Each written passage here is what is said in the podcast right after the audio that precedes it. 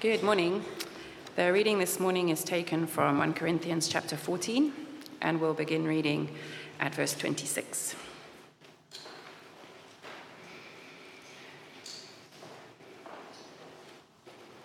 It's 1 Corinthians 14, beginning at verse 26. What then shall we say, brothers and sisters? When you come together, each of you has a hymn or a word of instruction, a revelation, a tongue, or an interpretation. Everything must be done so that the church may be built up.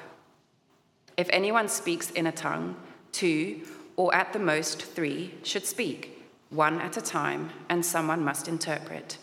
If there's no interpreter, the speaker should keep quiet in the church and speak to himself and to God. Two or three prophets should speak, and the others should weigh carefully what is said. And if a revelation comes to someone who is sitting down, the first speaker should stop.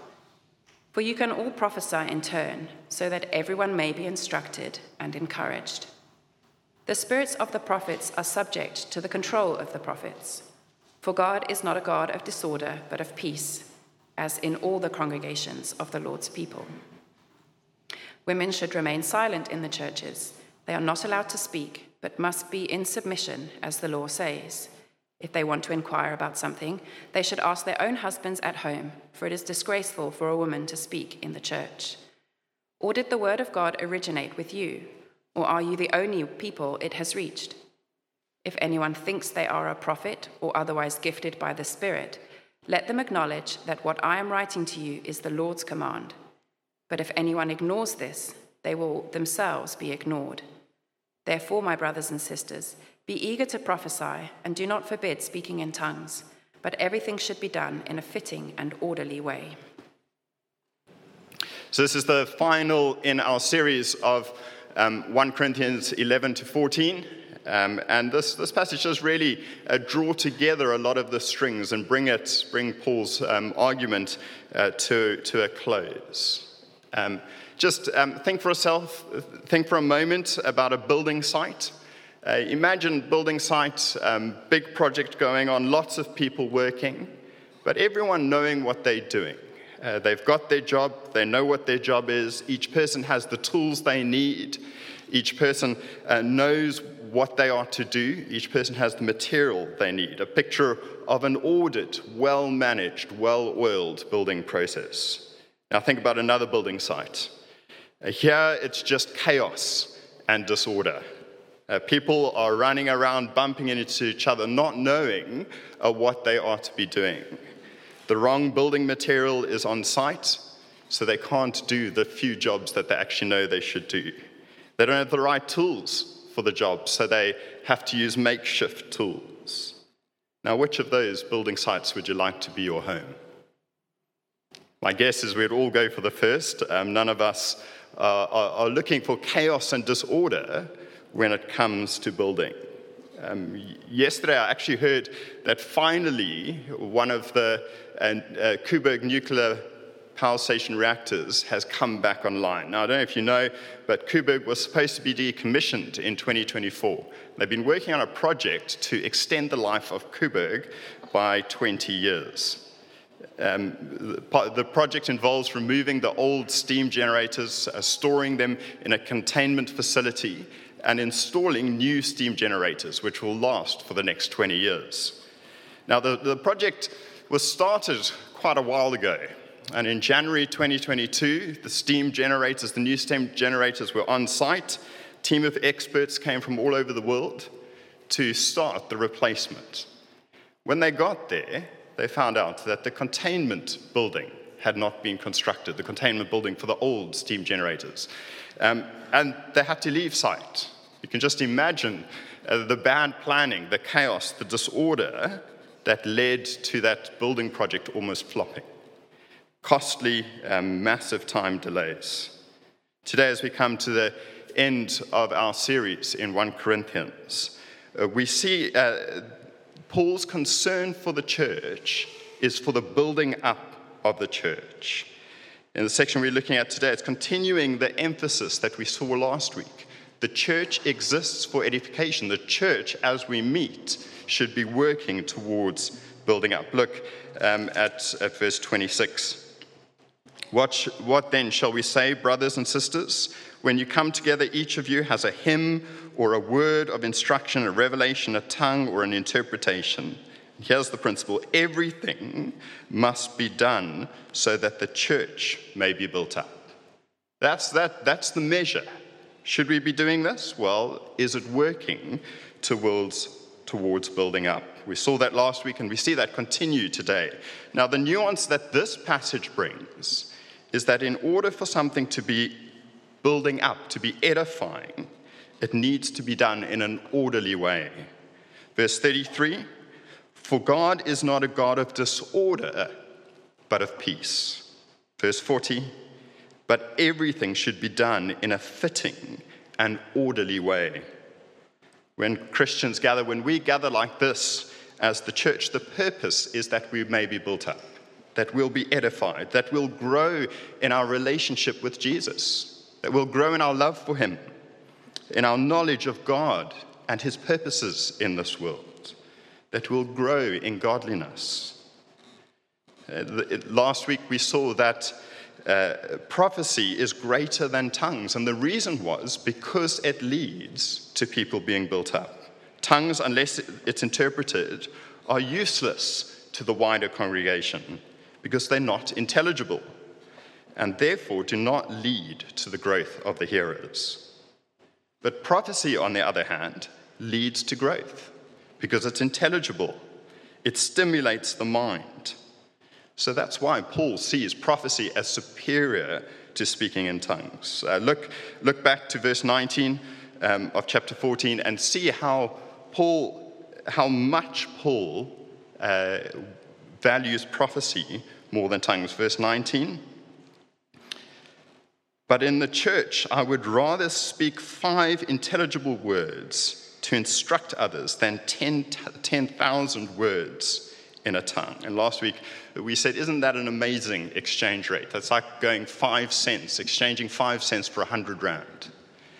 Uh, the value of, of prophecy is, this, is, is that it's intelligible and it leads to the building up, the growing.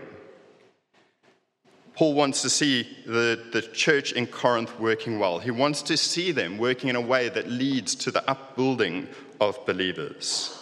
And he says that everything must done, be done in an orderly, edifying way. As a church, when we gather, or even when we meet uh, in our growth groups, everything we do must be shaped by this principle. It must be weighed and measured against that principle.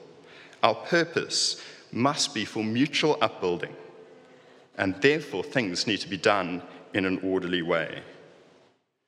Now, reading between the lines of these verses, um, we get the idea, the picture, that things were not going that well in Corinth.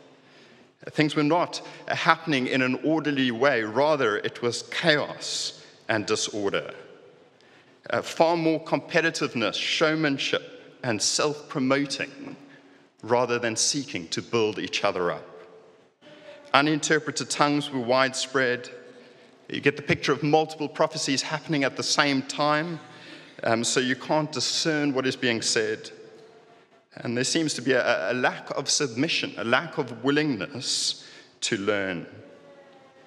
In these verses, Paul instructs the, the Corinthians to do everything in an orderly way, otherwise, it won't lead to the building up or at least it, it will cause the building up to be massively stifled. In this passage, Paul addresses three areas uh, and applies this principle to three areas of church life to tongues, to prophecy, and to women. So we'll look at each of those in turn. Firstly, tongues, verse 27.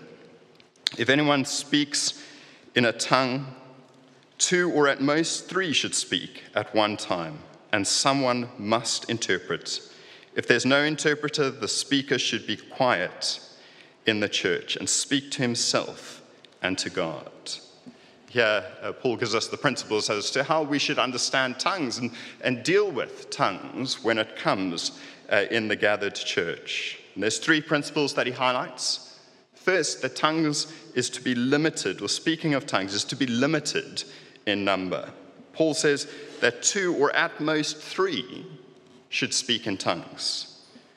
Uh, speaking in tongues should not be dominating the meeting of the gathered church. Uh, tongues are not forbidden, and we see that clearly in verse 39.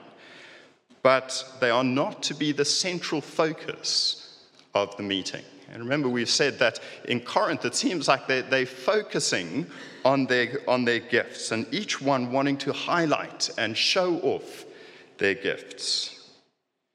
If there is speaking in tongues, it must be limited, limited to two or at most three. So that's our first principle. Second principle, only one at a time. Now you can imagine the scene at the church in Corinth. Uh, the service leader stands up and he says, We're going to have a time of exercising the gift of tongues. And then just everyone just starts speaking, uh, speaking over each other, a whole bunch of people speaking that you can't um, hear or discern what is being said. Um, as members of the congregation, all you hear is a droning noise, many voices competing with one another. Uh, some of you may have had the opportunity to go to one of the World Cup matches back in 2010. Uh, in the stadium, uh, for those of you who went, I'm sure you remember the immense noise that was going on.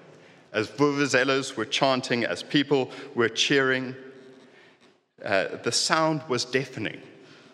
The energy and the atmosphere was amazing, but you couldn't hear what the person next to you was saying It really was not an environment for edification, for building up. It, it was not an environment fit for intelligible uh, edification. So if they are speaking in tongues, then it should happen one at a time in an orderly way. The third principle that the third principle is that there must be an interpretation. Now, we're not told anything about how the interpreter is identified or if the interpreter has to be identified first before this person speaks in tongues. There's uh, different opinions on that. But what's clear is that for tongues to be allowed in the gathering of Christians, uh, the gathering of believers, then there needs to be an interpretation. And again, this makes perfect sense as we look at the theme of this chapter. Everything that happens in the gathered church needs to be for the mutual upbuilding of the believers, for the edification of believers. If there's tongues without any interpretation, that does not lead to building up of believers. Because uninterpreted tongues is in, unintelligible.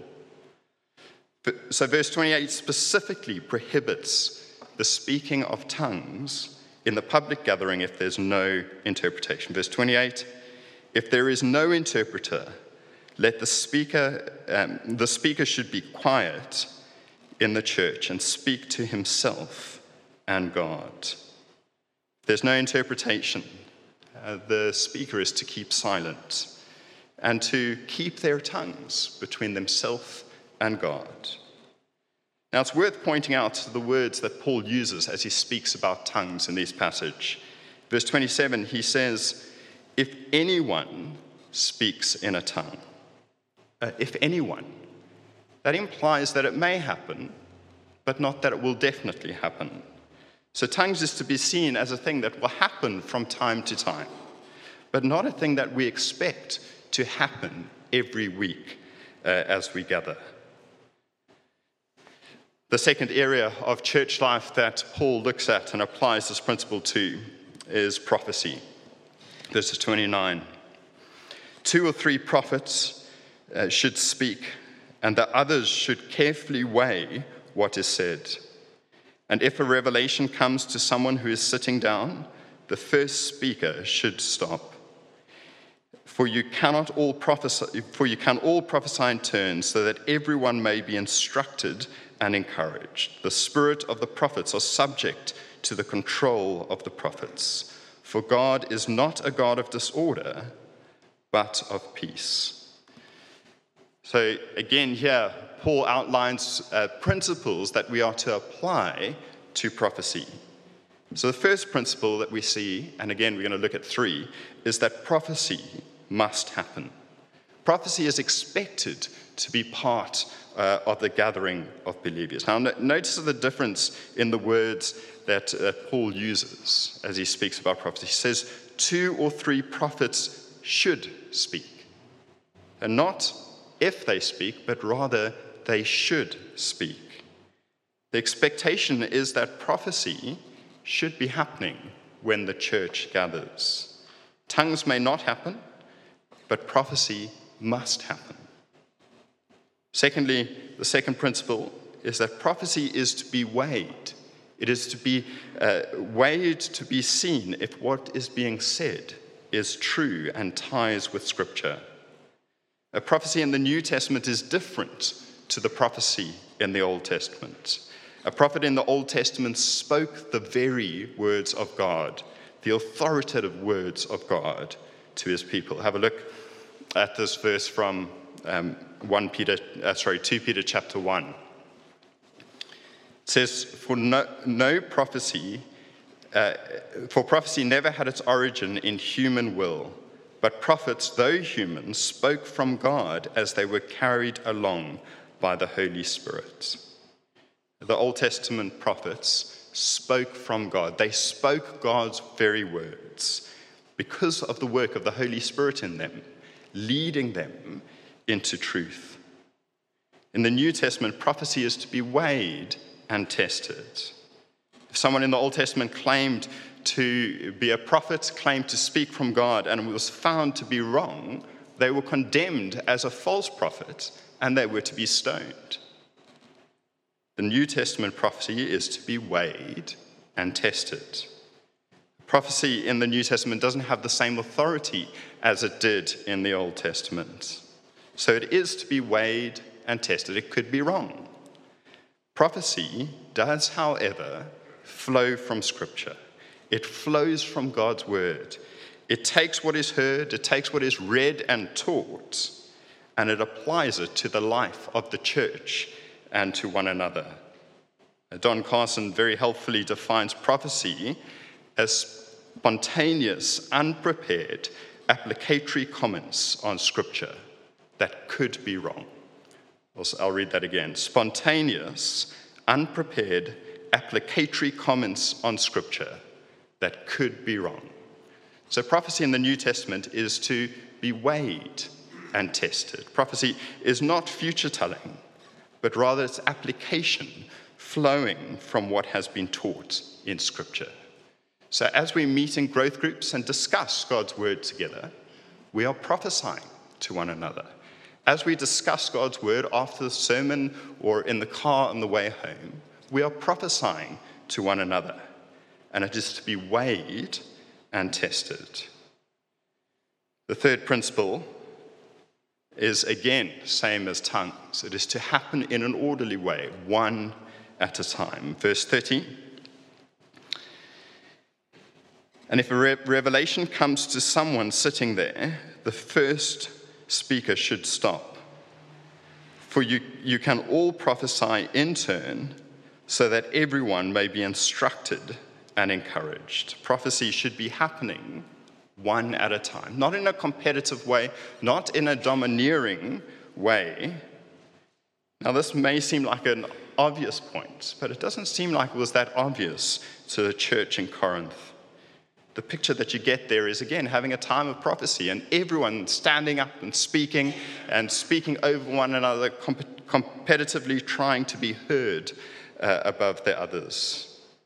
Now, think about your growth groups. Uh, as people comment and apply the, the passage that you're looking at together, they are prophesying, and that is to be weighed and tested.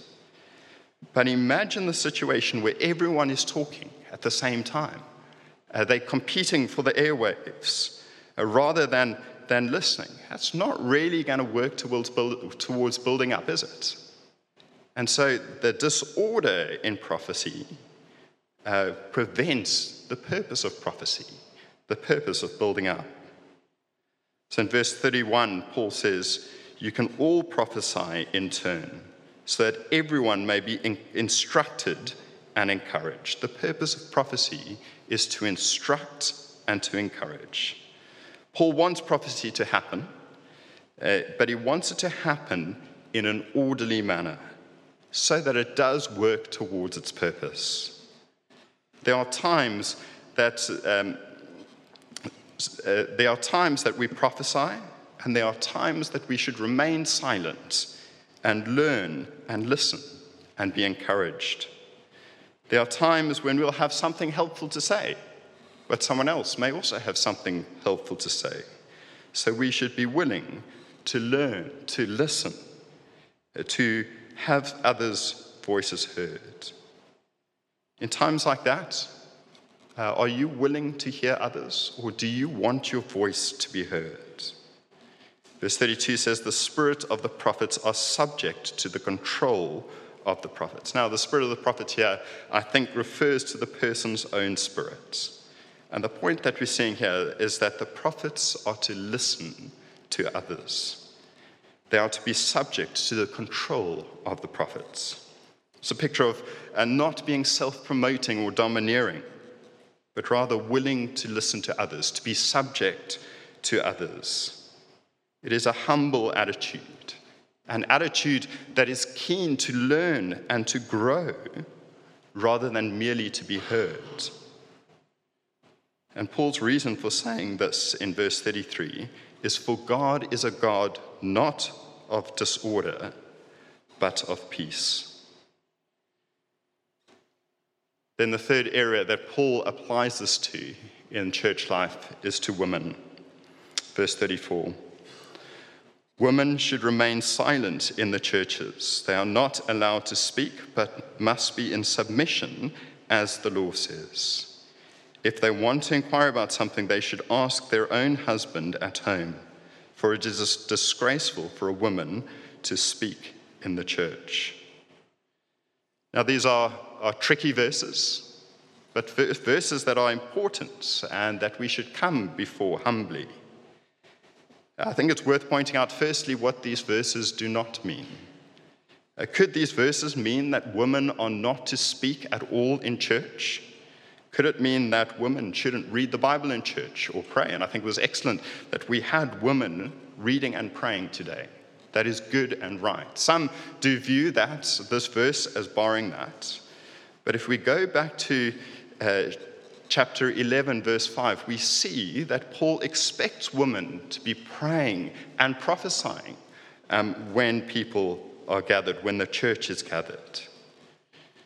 So to be silent in this thing, this verse, is not saying that they are not to speak, but that there is to be an attitude of submissiveness. Uh, silent in this chapter does not mean not speaking at all.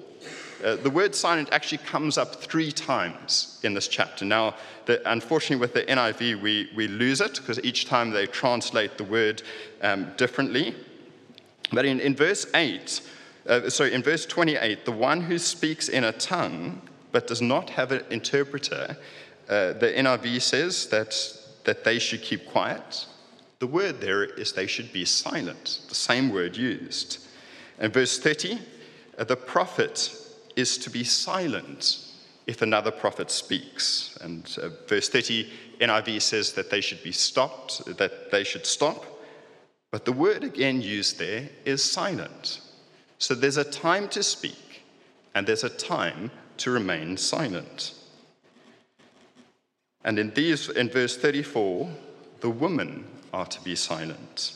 So there's times when it is right to choose to be silent for the sake of building up. Verse 34 and 35 is speaking in the context of weighing prophecy. It is not speaking about all things that happen in church. It flows straight out of uh, Paul's commands about prophecy. So, in the setting of the public weighing of prophecy, women should choose not to speak, but to seek to honor the roles that God has given them. The basis of this command, Paul says, uh, is the law. And what Paul is referring there to is Genesis 1 and 2. The basis of this instruction is God's created order. Uh, there's two things that I think is worth seeing uh, from Genesis 1 and 2. Firstly, we see that men and women are created equal. There's no difference in equality.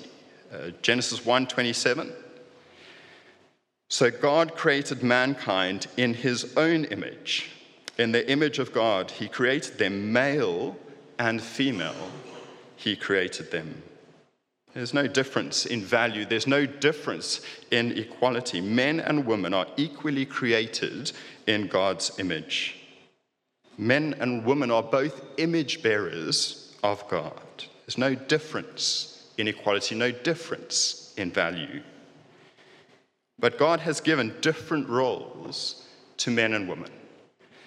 Uh, and we see that in, in chapter 2 as God places Adam as the head of the family, uh, as Eve is created as his helper. Um, submission in the family, in church, does not mean inequality. And we saw this very clearly when we looked at chapter 11. If you missed that talk, uh, go listen to it on the, on the um, podcast channels. Uh, Jesus is in submission to the Father. The Holy Spirit is in submission both to Jesus and the Father, but all three are equally God.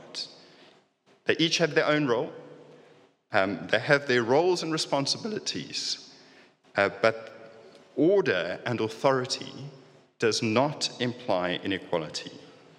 And we see that reflected in the Trinity. God has given men and women different roles and different responsibilities. In this passage, Paul is calling us to honor the different roles that God has given to men and women. This calls for us to live under the role that God has given us. Men and women to return to order and non rebellion against our Creator. In 1 Timothy, we see clearly that God has given the role of leadership in the church, of the elders and overseers, to that of men. This reflects God's pattern that He set up in creation in Genesis 2. That same pattern that we saw play out in chapter 11. In Corinth, these God given roles are being ignored and rebelled against. So that when the church gathers, it's chaos and disorder. When prophecy is heard, uh, it is being weighed, and in some way, women there were not honoring uh, the God given role that they had. Now, Paul does not give us detail as to what this looks like, but the principle stands for men and women to give honor to the roles that God has given us. There is a distinction between men and women and between our role and responsibility in the place of public ministry. Verse 36 and to, to 37, Paul starts uh, with his conclusion. Says, Or did the word of God originate with you? Or are you the only people it has reached? If anyone thinks that they, uh, that they are a prophet or otherwise gifted by the Spirit, let them acknowledge what I am writing to you is the Lord's command. Paul, in these verses, is not um, giving his own opinion. He's not writing by his own authority. He is writing by Jesus' authority. These are a command from the Lord. If you do not listen to Paul, you are not listening to the Lord. Uh, Paul, as an apostle, is speaking God's word to us. He's not a prophet whose words need to be weighed and tested. Rather, he's an apostle who speaks God's word to us.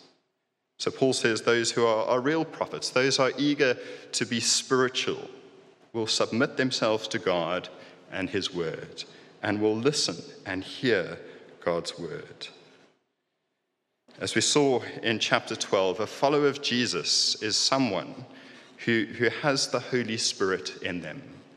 And the evidence that they have the Holy Spirit in them is that they say that Jesus is Lord.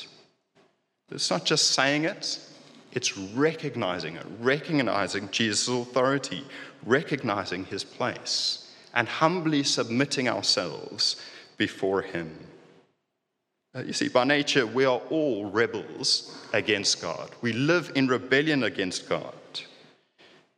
but God, by His Spirit, has worked in us to bring us into a relationship with Him. He has given us His Spirit so that we can say, Jesus is Lord, and that we can humbly submit ourselves to Him. Uh, God went to extraordinary measures to bring us into a relationship with Him, to enable us to say, Jesus is Lord. He sent His Son into this world to die that we can be forgiven, that we can be brought into a right relationship with Him.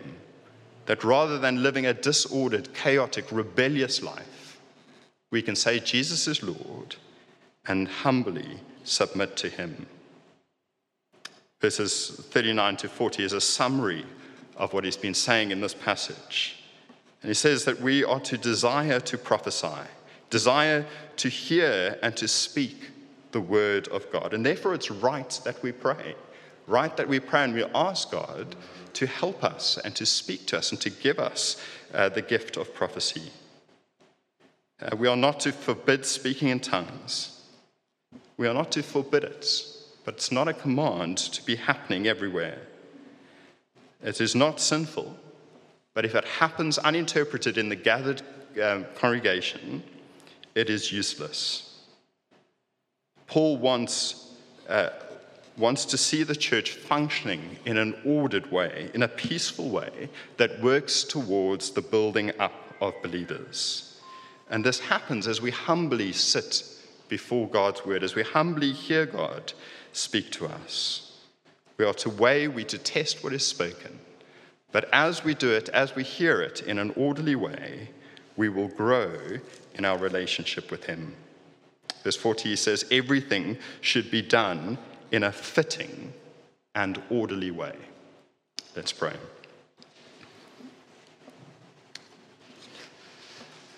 Heavenly Father, we praise you that you do delight in having a relationship with people. Thank you for the Lord Jesus, and because of him, uh, we can have a relationship with you. Thank you that, that you've given us the church. Uh, thank you that your church exists to build and grow and encourage. Father, we pray that that will be happening among us, that we'll, we will be a people who grow and build each other up. Father, help us to be a people who operate in an orderly way uh, that works together for the mutual upbuilding and encouragement of one another. We pray this in Jesus' name. Amen.